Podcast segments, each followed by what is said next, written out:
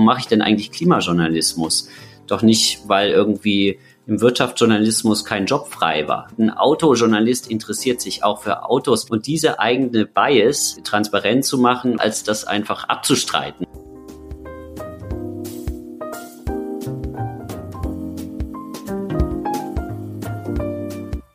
Hallo und herzlich willkommen im Sinneswandel Podcast. Mein Name ist Marilena Behrens und ich freue mich, euch in der heutigen Episode zu begrüßen.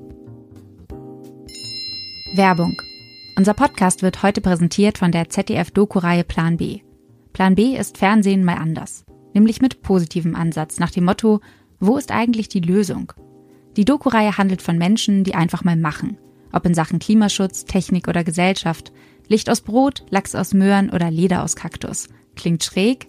Wenn ihr wissen wollt, wie es funktioniert, dann schaut in der ZDF-Mediathek auf planb.zdf.de vorbei. Da gibt es jede Menge Geschichten von AndersmacherInnen und Stories, die zeigen, was alles möglich ist. Werbung Ende.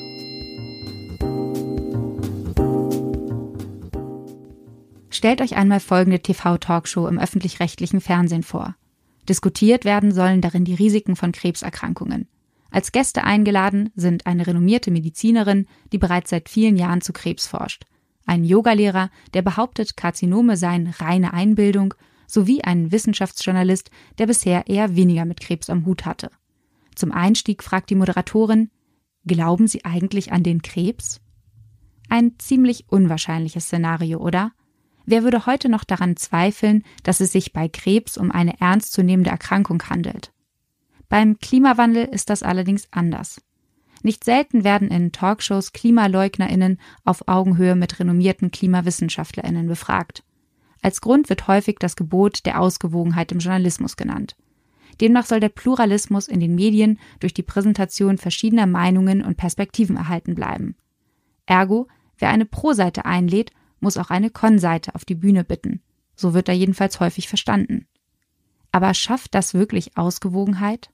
Nein, sagt Michael Brüggemann. Zumindest nicht, wenn über den Klimawandel diskutiert oder berichtet werden soll. Gemeinsam mit seinen KollegInnen erforscht der Kommunikationswissenschaftler, wie der Klimawandel in den Medien und der Wissenschaft thematisiert und rezipiert wird. Der Klimawandel sei keine Glaubensfrage, sondern eine Faktenfrage, so Brüggemann. Wer als Journalistin oder Journalist einer Klimawissenschaftlerin einen Leugner gegenüberstellt, berichtet nicht objektiv, sondern sorgt für eine falsche Ausgewogenheit. Denn die Wahrheit liege nicht immer in der Mitte, so Brüggemann. Bereits in der letzten Episode die natürlich in den Shownotes verlinkt ist, haben wir über den sogenannten transformativen Journalismus gesprochen. Also Journalismus, der neben der Problembeschreibung auch Lösungsansätze präsentiert und versucht, Akteure, Prozesse und Strukturen, die eine nachhaltige Transformation begünstigen, durch Sichtbarkeit zu stärken. Auch Michael Brüggemann kam darin bereits zu Wort. Da wir aber glauben, dass das Thema sehr spannend ist und wir euch nochmal die Möglichkeit geben wollen, etwas mehr in die Tiefe zu gehen, präsentieren wir euch heute das Gespräch mit dem Kommunikationswissenschaftler in ganzer Länge. Thema ist nicht nur, wie der Klimawandel bisher in den Medien präsentiert wird, sondern auch, welchen Umgang Michael Brüggemann hinsichtlich der Berichterstattung von und mit Klimaskeptikern und Leugnern für sinnvoll hält. Also ganz gleich, ob ihr als JournalistInnen arbeitet oder nicht, kann das Thema, glaube ich, sicherlich für euch interessant sein. Natürlich freuen wir uns auch, wenn ihr uns eure Gedanken dazu schreibt an redaktion.sinneswandel.art. Jetzt viel Freude beim Zuhören. Der Klimawandel, der ja in vieler Munde ist. Ist das eigentlich noch eine Glaubensfrage oder nicht vielmehr eine Faktenfrage? Oder vielleicht anders formuliert, wenn jemand nicht an den menschengemachten Klimawandel glaubt, ist das dann überhaupt eine legitime Meinung? Legitim ist natürlich alles. Jeder darf das äh, glauben, was er will. Nur man hat sich dann schon geirrt, es ist ein Kategorienirrtum. Das ist ja natürlich keine äh, Glaubensfrage. Also wenn ich sage, ich glaube, es ist jetzt Viertel nach drei, äh, dann kann ich das zwar glauben, aber es ist doch sinnvoller, dass ich auf die Uhr schaue und schaue, ist es jetzt Viertel nach drei oder nicht.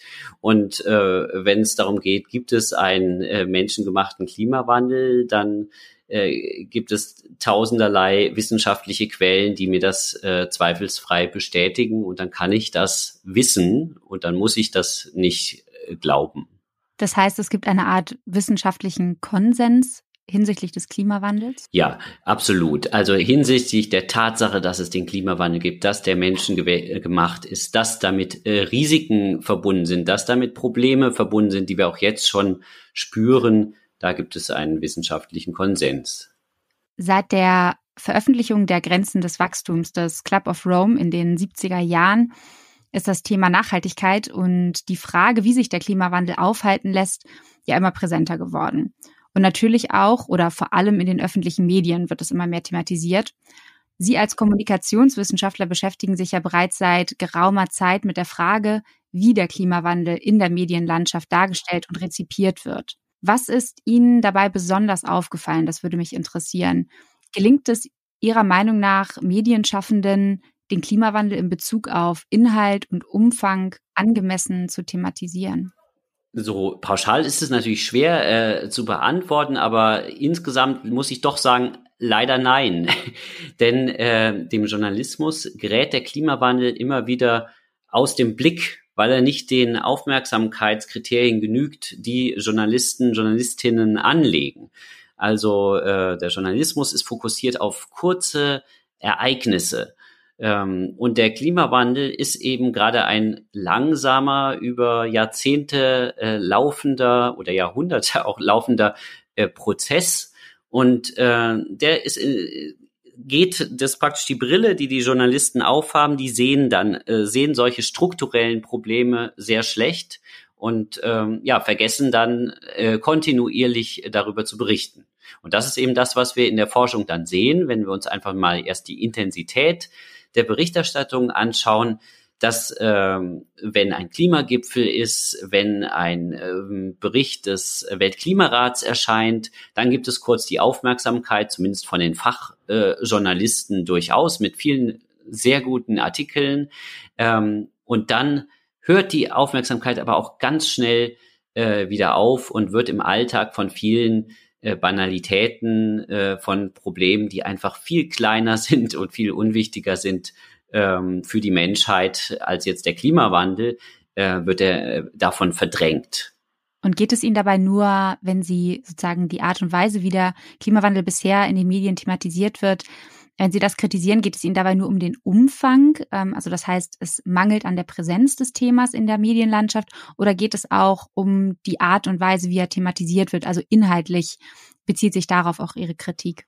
Ja, man kann natürlich auch an den Inhalten Kritik üben, nur da muss man dann noch vorsichtiger sein, weil unterschiedliche Medien sich natürlich ganz äh, radikal äh, darin unterscheiden, äh, wie, wie sie über den Klimawandel schreiben. Also äh, Qualitätszeitungen äh, oder auch äh, dieses öffentlich-rechtliches Fernsehen, wenn die Dokumentationen machen, wenn die lange Artikel über den Klimawandel, über Klimapolitik liefern, ähm, das ist nicht zu vergleichen mit der äh, äh Berichterstattung der Bild-Zeitung, die noch vor wenigen Jahren dann auch mal äh, Klimaleugnern, also Menschen, die wirklich den Klimawandel, die Existenz des anthropogenen Klimawandels abstreiten, die denen ein Forum gegeben haben, ähm, ja, oder andere äh, Medien, die eben immer das nur erwähnen, aber nicht, äh, nicht wirklich jetzt meinetwegen bei der Flutkatastrophe, da wird das dann erwähnt, oh, der Klimawandel ist da, wir müssen etwas tun. Aber wenn die Diskussion nicht in Gang kommt, ja, was ist denn, was sind denn politische Maßnahmen, die ergriffen werden müssten und wer tut das und wer ist verantwortlich? Wenn also der politische Journalismus ähm, beim Thema Klimawandel in der Breite noch nicht funktioniert. Also wirklich zu sagen, wer ist hier verantwortlich zu handeln? Was sind die äh, Vorschläge, die auf dem Tisch ligen? Und warum werden sie nicht umgesetzt? Das wäre ja Aufgabe von einem politischen Journalismus hier. Und der fehlt eben noch, weil es jahrelang allenfalls äh, von Wissenschaftsjournalistinnen und Journalisten als Thema ernst genommen wurde. Nun frage ich mich, wenn nicht in der Art und Weise über den Klimawandel berichtet wird, wie es eigentlich angesichts der ja, Umstände, dass es immer weniger Zeit übrig bleibt, um zu handeln, ob das nicht auch vielleicht damit zusammenhängt, dass im Journalismus gemeinhin das Gebot der Ausgewogenheit gilt. Einige bezeichnen das sogar als Pflicht zur Objektivität. Also gemeint ist damit in der Regel, dass der Pluralismus in den Medien durch die Präsentation verschiedener Meinungen und Perspektiven erhalten bleiben soll. Und sie haben, wenn ich mich nicht recht, wenn ich mich nicht täusche, auch darüber geforscht. Und in Bezug darauf beziehungsweise die Berichterstattung über die Klimaforschung im Journalismus, da haben sie festgestellt, dass es zu einer sogenannten False Balance kommt, also einer falschen Ausgewogenheit. Können Sie uns erklären, was Sie damit meinen? Also ob JournalistInnen vielleicht in Bezug auf den Klimawandel ihren Job missverstehen? Ja, das ist ein Phänomen, das äh, haben wir, das ist noch ausgeprägter in den USA, aber das gab es eben auch äh, in Deutschland und äh, es gibt eben zu Recht äh, wollen Journalisten, Journalistinnen die Vielfalt der Meinungen darstellen und also ausgewogen berichten. Und falsche Ausgewogenheit ist dann, wenn man über eine äh, wissenschaftliche Faktenfrage, über die äh, ein Konsens herrscht, äh, wie zum Beispiel, dass es den anthropogenen Klimawandel gibt oder dass Impfungen bei bestimmten Krankheiten äh, eine sehr wichtige und äh, unschädliche äh, Sache sind.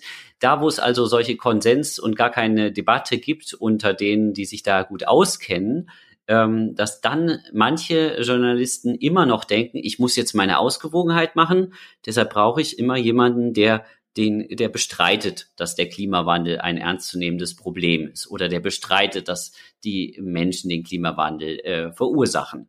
Und das, äh, genau, war äh, früher noch wesentlich stärker ausgeprägt. Und was wir in unserer Studie gesehen haben, in verschiedenen Ländern in der Qualitäts- Presse, die wir uns angeschaut haben und führenden Online-Angeboten, dass das zum Glück ein bisschen nachgelassen hat, dass äh, der Journalismus da was gelernt hat äh, und äh, und die Leute, die wirklich das äh, wieder jegliche Vernunft abstreiten, dass es den Klimawandel gibt, dass die äh, weniger neutral äh, zu Wort kommen, sondern dass in der Regel äh, Journalistinnen, Journalisten dann doch das kontextualisieren und sagen, ja, hier gibt's den äh, diese Berichte des Weltklimarats, wo der Forschungsstand weltweit gut zusammengefasst wird. Äh, und dann gibt es aber auch Leute, die das bezweifeln. Was allerdings immer noch so ist, dass wenn ich mit ganz steilen, äh, provokanten Thesen, die alles in Frage stelle, ankomme, dass ich dann immer noch in die Medien reinkomme, dass das einfach aufgrund der Nachrichtenwerte also Negativität, Normverstöße, ähm, das erregt Aufmerksamkeit und so schaffen es Populisten, das ist ja eigentlich die Strategie von Donald Trump und der AfD in Deutschland.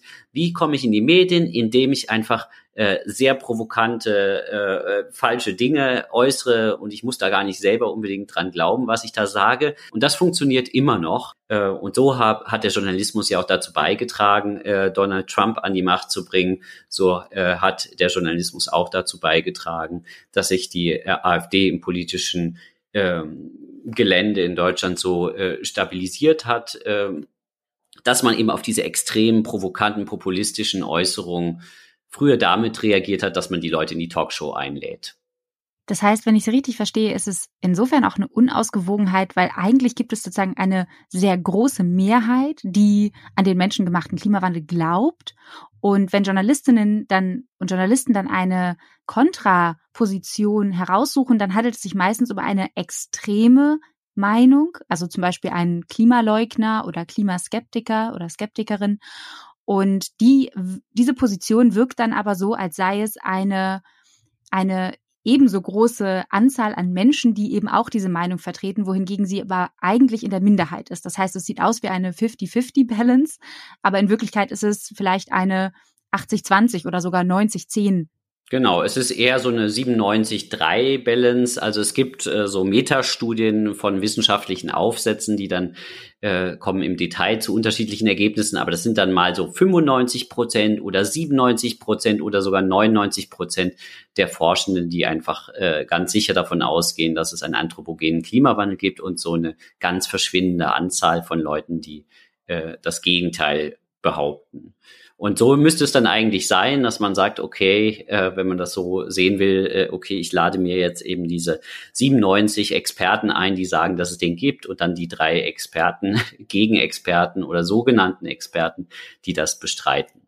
Weil das ist ganz interessant. Also ich, wenn ich Sie jetzt auch richtig verstanden habe, dann würden Sie Klimaleugnern keine Plattform bieten. Das heißt auch, Sie beispielsweise in Talkshows und so weiter nicht einladen, weil es sich dabei um eine sehr kleine Minderheit handelt? Ja, das ist das ist ja so eine Art Verschwörungstheorie. Ich würde ja jetzt auch keinen keinen jemanden einladen, der behauptet, die Erde ist flach oder Angela Merkel ist in Wirklichkeit ein Echsenmensch. Äh, es gibt ja alle möglichen verrückten Dinge, an die Menschen glauben. Und äh, habe ich ja am Anfang gesagt, jeder darf glauben, an was er will. Aber als Journalistin müssen Sie sich ja überlegen, okay, wen lade ich mir ein, mit wessen Thesen ist es für mein Publikum äh, wert, äh, sich intensiv auseinanderzusetzen. Nun ist es ja aber so, dass es auch Menschen gibt, die nicht den Klimawandel an sich, also den menschengemachten Klimawandel an sich leugnen, dass es diesen, also sie glauben, dass es diesen gibt, aber dennoch an vielen Fakten hinsichtlich der Klimawissenschaft zweifeln und auch diese Zweifel sehen. Und ein Wissenschaftsjournalist, den ich in diesem Zusammenhang, ähm, auf den ich gestoßen bin, ist ähm, der Wissenschaftsjournalist Axel Bojanowski. Der sagt zum Beispiel, dass er es prinzipiell gut fände, wenn Journalisten unterschiedliche Perspektiven aufzeigen. Er hält es aber für höchst problematisch, wenn Medien Überzeugungsarbeit leisten wollen. Er ist der Meinung, dass je auswegsloser der Klimawandel dargestellt wird, desto eher wenden sich eben Menschen ab, also diese Horrorszenarien, die dann eben aufgezeigt werden. Er leugnet also den Klimawandel nicht explizit, kritisiert aber vor allem auch in seinen Beiträgen, kürzlich hat er eben den IPCC-Bericht, den neuen, bemängelt, immer wieder, dass sowohl JournalistInnen wie auch WissenschaftlerInnen ähm, angeblich Unsicherheiten im Zusammenhang mit der Klimaforschung, ähm, die angeblich sehr komplex sei, ähm, verschweigen würden. Und er nennt das Noble Cause Corruption, also Korruption für den guten Zweck. Und mich würde interessieren, zunächst, was halten Sie von diesen Thesen? Und sollte man Ihrer Meinung nach Menschen und Meinungen wie die Axel Bojanowskis Raum geben? Also auf jeden Fall fällt jemand wie der äh, Wissenschaftsjournalist äh, Axel Bojanowski nicht unter diese Klimaleugner. Das muss man einfach erstmal festhalten, dass der nicht, was ich, worüber ich vorher gesprochen habe, äh, irgendwelche Verschwörungstheoretiker, damit hat er erstmal nichts zu tun. Der ist, äh, ähm, man muss ja deshalb nicht alle seine Thesen gut finden, aber man muss ihn erstmal aus dieser Kategorie mal rausholen. Der ist jemand, der äh, schon seit Jahren ja auch Kritik äh, an der Klimawissenschaft äh, übt und das ist auch äh, gut so, dass es das gibt. Das ist auch, äh, also das finde ich jetzt grundsätzlich überhaupt nicht problematisch und dass der auch als Journalist natürlich auch publizieren kann. Ich fand es eigentlich viel besser, er war, er war früher bei Spiegel Online und da hat er sozusagen in einem Umfeld publiziert, wo verschiedene Meinungen tatsächlich zu Wort kamen. Jetzt ist er bei der Welt. Und da ist natürlich schon so, dass da eher äh, insgesamt eine Leserschaft da ist, die das ganz gerne liest. Ähm, ähm, dass das alles noch so unsicher ist und die dann äh, das missinterpretiert als, ja, weil die Klimawissenschaft sich in verschiedenen Dingen noch unsicher ist, deswegen brauchen wir ja noch nichts zu tun oder deshalb warten wir doch mal ab, bis das alles sicherer wird. Aber was man dann eben auch erklären muss, ist, dass Unsicherheit äh, zur Wissenschaft dazugehört und übrigens auch ja zum Alltag von jedem von jedem äh, Menschen. Also dass äh, wir machen ja Wissenschaft, weil wir noch äh, Dinge rausfinden wollen. Es sind also Dinge unsicher und wir sind nie fertig. Und was jetzt noch komplizierter wird bei der Klimawissenschaft, wenn es um Klimamodelle geht, da geht es ja um Voraussagen über die Zukunft. Und natürlich sind Voraussagen, äh, sind Modelle äh, keine präzisen Voraussagen, wo man ganz sicher ist, das wird dann und dann passieren. Äh, sondern das ist tatsächlich äh, insofern auch richtig, dass das Klimasystem natürlich sehr komplex ist und deshalb jedes Modell, auch das perfekteste Modell in 50 Jahren, niemals alles irgendwie vorhersagen kann, was dann passiert. Also insofern, bis dahin würde ich ihm auf jeden Fall äh, zustimmen. Nur dann äh, nicht mehr, ähm, was ich sagen kann, ist, dass was er sagt, missverstanden werden kann äh, oder es ist unvollständig. Man muss ja überlegen, was ist dann die Schlussfolgerung, die sich damit verbindet, mit der, mit der Feststellung, dass wir irgendwie hier Modelle haben, wo Unsicherheiten drin sind. Und äh, wie ist das beim Klimawandel? Was steht hier auf dem Spiel? Wie viel höher sind die Risiken, die hier für die Menschheit im Extremfall drohen? Äh, und wie viel sind wir dafür bereit, äh, vorher zu tun, obwohl wir nicht genau wissen, ob das Risiko eintritt? Und äh, daran müssen wir uns also, wenn es jetzt um die Frage geht, soll es Klimaschutz geben und welche Maßnahmen sind richtig, wichtig in der Debatte. Das muss man sich immer vor Augen halten, dass äh, wir mit Unsicherheit nicht, dass es nicht schlau ist, mit Unsicherheit dadurch umzugehen, dass man Entscheidungen oder Handlungen vertagt, weil ja etwas vermeintlich noch unsicher ist. Es wird immer unsicher bleiben, bis es eingetreten ist, so wie jetzt bei den Flut, äh, bei der Flutkatastrophe im Rheinland.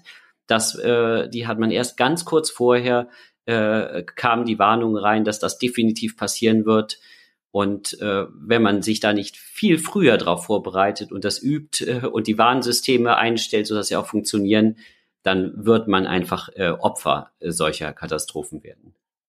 Nun kritisiert er aber ja, also ich, ich verstehe äh, diese Punkte, die Sie, die Sie anführen und ähm, würd, mich würde aber nochmal interessieren, er kritisiert, also Axel Bojanowski kritisiert ja auch ganz explizit vor allem JournalistInnen, aber auch WissenschaftlerInnen, ähm, die ihre Ergebnisse publizieren, dass sie eben diese Unsicherheiten eben für den guten Zweck, was er eben als Noble Cause Corruption bezeichnet, verschweigen würden. Also dass sehr häufig eben in Medien, so drückt er sich zumindest aus, sehr häufig ähm, JournalistInnen vor allem dazu neigen, bestimmte Fakten zu drastisch darzustellen und gleichzeitig zu verschweigen, dass dahinter eigentlich noch hinter dem Risiko eine Unsicherheit steckt. Also indem sie wirklich jetzt nur ein Beispiel, ohne dass ich jetzt irgendwelche bestimmten ähm, Zahlen nenne, die ich kennen würde, dass beispielsweise in 50 Jahren, sagen wir, die Welt untergeht. So, angenommen, das würde ein, ein Journalist oder Journalistin behaupten. Können Sie das oder haben Sie dazu in Ihren Studien irgendetwas finden können, dass dem wirklich so ist, dass so etwas häufig in Medien tatsächlich so dargestellt wird, überzogen?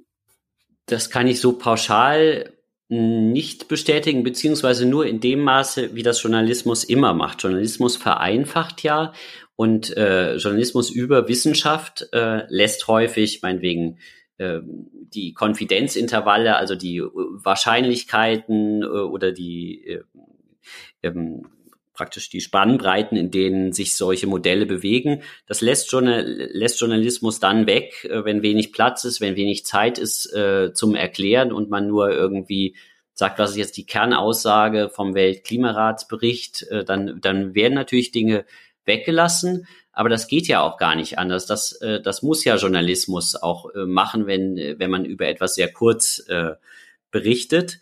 Und, ähm, und dann würde ich sagen, es gibt Beispiele für beides. Es gibt Beispiele, wo, wo man sagen kann, okay, hier wurde jetzt mal irgendwie äh, was, wegge was weggelassen, aber es gibt auch umgekehrt äh, eben die Artikel, die auf den Unsicherheiten herumreiten und sagen, oh, das ist ja alles ganz unsicher. Und das ist wie jetzt eine Kritik, die man an einzelnen Artikeln von Herrn Bojanowski selber auch üben könnte, dass da eben jetzt nur noch über Unsicherheit geredet wird und nicht mehr über die Sicherheit, äh, dass doch in, äh, in weiten Teilen, also über die Grundfragen, wie ich es vorhin gesagt habe, dass es irgendwie den äh, anthropogenen Klimawandel gibt und gravierende Probleme und Risiken damit verbunden sind, ähm, dass darüber eben doch Einigkeit besteht. Also das Ziel wäre natürlich der umfassende, differenzierte Artikel, äh, der erstmal sagt, hey, was ist denn jetzt völlig klar und sicher und äh, worüber äh, streiten sich Wissenschaftlerinnen noch und äh, wie gehe ich jetzt mit diesen Unsicherheiten um? Das würde ich mir wünschen, wünschen und diesen umfassenden Artikel, den lese ich dann tatsächlich relativ selten. Nun ist ja auch ein weiterer Punkt neben diesem Aspekt der Unsicherheit und der Risiken, die irgendwie gegeneinander abgewogen werden müssen, die Frage danach, wie weit darf Journalismus eigentlich gehen? Also wo sind die Grenzen zwischen Journalismus und Aktivismus? Und es gibt jetzt neben denen, die kritisieren, dass man sich eben mit einer Sache nicht gemein machen sollte, wie beispielsweise Axel Bojanowski, der sagt, ähm, man solle eben als Journalist, Journalistin keine Überzeugungsarbeit leisten wollen. Wobei natürlich die Frage ist, was macht er denn? Also wo ist seine Überzeugung dabei? Ähm, gibt es eben auch Medienschaffende, die daran glauben, dass eben nicht genug über den Klimawandel berichtet wird und vor allem eben bisher nicht das gewünschte Ergebnis erzielt wird. Und eine davon ist beispielsweise die Journalistin Sarah Schurmann, die im letzten Jahr einen offenen Brief veröffentlicht hat, in dem sie Kolleginnen dazu aufgefordert hat, die Klimakrise endlich ernst zu nehmen ergo sich in der Verantwortung zu sehen, häufiger und eben mit mehr Nachdruck über die Erderwärmung zu berichten. Wie sehen Sie das? Was halten Sie von solchen Forderungen? Und ist das für Sie jetzt noch Journalismus? Ist das Aktivismus? Äh, da würde ich jetzt als Journalismusforscher erstmal einen Schritt zurücktreten und sagen, Moment mal, äh, warum hat denn jetzt äh, ein äh, einzelner Journalist das zu definieren, was Journalismus ist und dann äh, Aktivismus und das ist kein Journalismus. Es gibt einfach ein klassisches Verständnis des Journalismus, das sagt, der Journalist ist ein neutraler, distanzierter Beobachter, der das ganz objektiv die Welt berichtet, wie sie ist.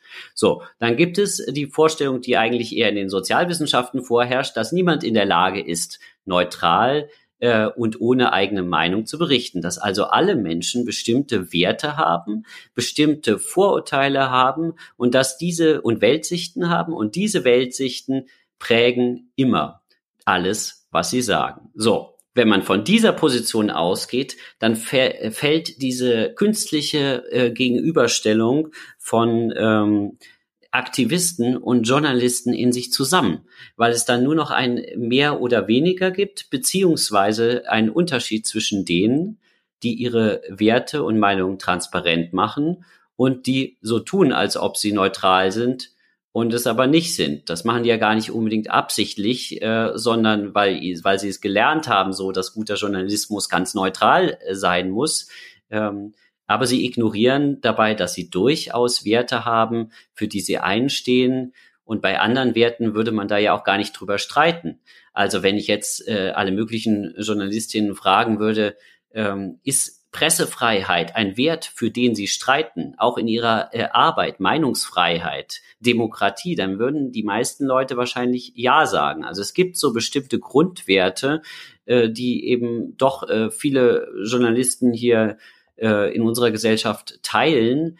Und da sehe ich auch, äh, da ist auch kein grundsätzliches Problem dabei. So, und solange man sich dessen bewusst ist, also es ist eigentlich schlauer, wenn man sich selber hinterfragt und sagt, okay, was sind, was sind denn eigentlich meine Werte? Warum mache ich auch hier, warum mache ich denn eigentlich Klimajournalismus? Doch nicht, weil irgendwie im Wirtschaftsjournalismus kein Job frei war, sondern die meisten haben ja irgendein spezielles Interesse und die wollen dann vielleicht doch auch irgendwie Klimaschutz machen und die Umwelt und ein Umweltjournalist will doch meistens auch die Umwelt bewahren und ein Autojournalist interessiert sich auch für Autos und fährt vielleicht auch gerne Auto und diese eigene Bias, die Menschen nun mal haben, die transparent zu machen und damit äh, ähm, produktiv äh, umzugehen, das äh, finde ich besser, als das einfach abzustreiten und zu tun. Ich bin der, der neutral ist und sagt, wie die Fakten sind und die anderen ähm, sind praktisch die Aktivisten. Interessant ist ja auch, dass selten hinterfragt wird, ob nicht die Verteidigung des Status quo, also der Erhalt der Welt sozusagen, wie sie jetzt ist, dass das ja eigentlich auch eine Überzeugung ist, die vertreten wird. Und ähm, es wird sich aber tendenziell eher eben darüber ähm, darüber diskutiert, ob eine Veränderung, ob ein, ja, ob eine Veränderung im Verhalten und äh, der Gesellschaft, eine Transformation, wenn sich jemand dafür einsetzt, ob das eben legitim ist, weil das eine Form des, ja, für manche eben Aktivismus darstellt. Genau.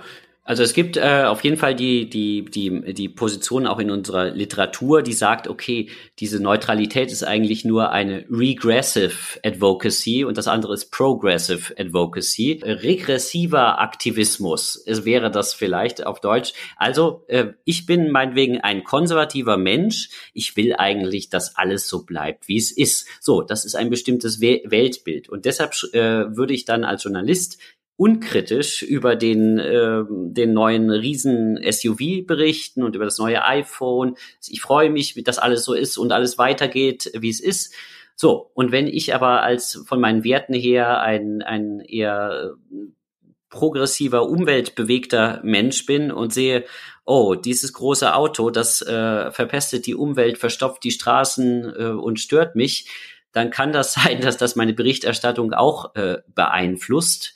Ähm, und da können wir gar nicht drüber hinweg äh, reden, dass das einfach dieses Spannungsverhältnis ist, in dem äh, sich alle äh, Journalisten bewegen. Und ähm, also ich finde es gut, wenn es im Journalismus eine gewisse Vielfalt gibt, auch in den Rollenverständnissen, dass es, äh, es ja okay ist, dass es den Nachrichtenjournalisten gibt, der versucht, möglichst keine einzige äh, Subjektivität äh, einfließen zu lassen, Aber die äh, Leute, die Journalismus anders machen, solange sie damit transparent umgehen, sind für mich äh, genauso äh, Journalisten und genauso gute Journalisten, sondern ich äh, würde eher sagen, dass ich da, äh, dass es dem Journalismus sehr gut tut, wenn es da eine Vielfalt an Stimmen gibt und nicht nur im politischen Sinne, rechts und links, sondern auch eine Vielfalt von Journalistinnen, die ihren Beruf unterschiedlich äh, verstehen und unterschiedlich ausüben. Nun gibt es auch eine Reihe von äh, Journalistinnen und Medien, wie zum Beispiel die Klimareporter, die sich zur Aufgabe gemacht haben, Nachhaltigkeit eben nicht nur eine eigene Rubrik oder ein eigenes Ressort zu widmen, wie es einige Zeitungen ähm, und Sender machen, sondern sich voll und ganz eben auf die Berichterstattung diesen, dieses Themas zu fokussieren. Mich würde interessieren, halten Sie das für den richtigen Ansatz oder braucht es vielleicht auch mehr, also braucht es mehr Umweltjournalisten, die inhaltlich in dem Thema stecken? Oder braucht es eigentlich in, im Prinzip mehr Menschen in, in jeglichen Medien, die sich damit befassen? Ja, also ich kann auf alles jetzt nur äh, Ja antworten, weil das braucht es alles. Also was wir da äh, beobachten, ist dass tatsächlich, was im Journalismus sich tut. Dass es da schon, äh, gerade bei jüngeren äh, Journalisten, Unzufriedenheit äh, mit dem Status quo gibt, dieses äh, pseudoneutralen, äh, distanzierten Journalismus, der so tut, als ob ähm, die äh, globale ökologische Katastrophe, vor der die Welt steht, als ob die nicht uns nichts angeht. Und man da sozusagen als distanzierter Beobachter steht und denkt, okay, aha, ja, die Arten sterben, okay, da berichte ich jetzt. Und dann, was hat denn Angela Merkel noch für ein lustigen Spruch gemacht. Also das ist äh, sozusagen ein Problem gleichwertig mit dem anderen haben. Äh, da gibt es eine Unzufriedenheit und, äh, und, und das sind dann eben Journalisten, die ähm, tatsächlich durch Journalismus äh, etwas für äh, meinetwegen Klimaschutz tun wollen. Und das ist was Neues.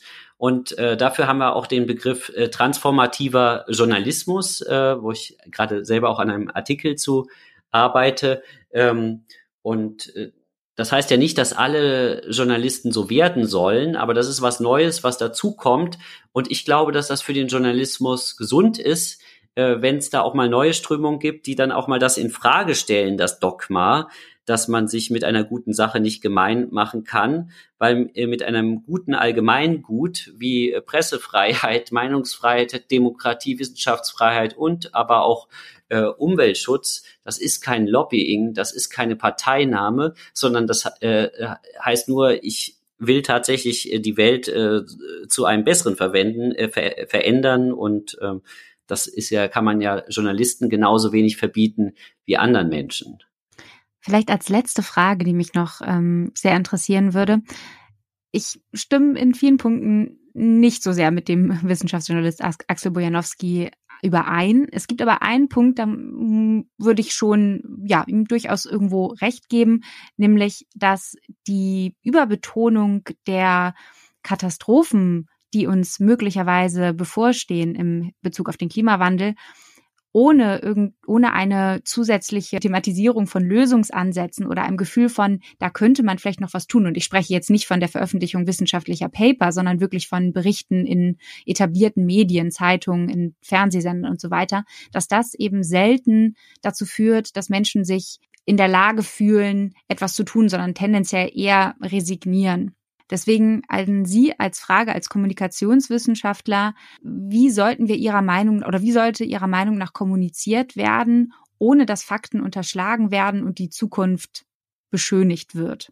Es gibt eine interessante Studie, die mir gerade dazu einfällt, ähm, die auch noch verglichen hat in den USA, wie denn die Wirkung auf Liberale und Konservative ist. Und tatsächlich war es so, dass bei den konservativen Publikum das aber doch durchaus sehr wichtig war, denen Angst zu machen, damit die mal was tun. Weil das ist natürlich schon so, bei jemandem, der eigentlich noch so vor sich hin döst und denkt, ja, das wird schon alles wieder gut, wenn wir da mal in, in 20 Jahren anfangen, irgendwie ein bisschen weniger Auto zu fahren, äh, dann oder was auch immer zu tun, dann wird das schon gut gehen da muss man doch dagegen die Fakten stellen und sagen, okay, nein, das Problem ist jetzt da und wenn wir jetzt nichts tun, dann haben wir in 30 Jahren, in 20 Jahren möglicherweise wirklich, dann sind die Probleme da und dann ist es zu spät, die zu lösen. Es macht Angst, Aber es ist auch ein riesengroßes Problem. Also das, äh, da, da, wenn wir ehrlich sind, dann müssen wir das auch erstmal sagen. Aber ich stimme dem voll zu, dass man dann von diesem, von dieser Betroffenheit und von dieser, von diesem Eingeständnis aus, es gibt hier ein Riesenproblem, wir haben es verschlafen, aber jetzt müssen wir uns ransetzen und was tun, ähm, dass wir das auch machen. Aber nicht im Sinne von, ihr seid die Konsumenten, jetzt verzichtet mal bitte aufs Fleisch und aufs äh, Fliegen und dann wird das Problem gelöst. Nein, es ist schon vor allem, also da ist sicher die Forschung auch äh, einig, äh, ein, ein politisches Problem. Und wir haben natürlich einen großen Einfluss darauf, als äh, Bürger äh, uns zu organisieren und das zu ändern. Ich bedanke mich recht herzlich ähm, für diese, ja, ich nenne es jetzt mal Handlungsempfehlungen in Bezug auf die, den Journalismus und die Medienlandschaft. Und was ich auf jeden Fall aus dem Gespräch mitgenommen habe, ist, dass Klimawandel ein Querschnittsthema ist, was nicht allein ähm, das Klima-Umweltressort betrifft und vor allem, dass ähm, ja Ausgewogenheit nicht gleich Ausgewogenheit ist, sondern dass man das nochmal differenziert betrachten sollte. In den Shownotes werden wir natürlich die Quellen und die ähm, Studien verlinken, die Sie genannt haben. Ja, vielen Dank auch von mir. Hat sehr viel Spaß gemacht. Euch hat der Beitrag gefallen? Dann teilt ihn doch gerne mit euren Freunden oder Kolleginnen. Außerdem freuen wir uns natürlich, wenn ihr Sinneswandel als Fördermitglieder unterstützt. Das geht ganz einfach via Steady oder indem ihr uns einen Betrag eurer Wahl an paypal.me slash Sinneswandelpodcast schickt. Alle Infos zur Episode, Quellen und Links findet ihr wie immer in den Shownotes. Mein Name ist Marilena Behrens. Ich bedanke mich bei euch fürs Zuhören und sage bis bald im Sinneswandel Podcast. Thank you.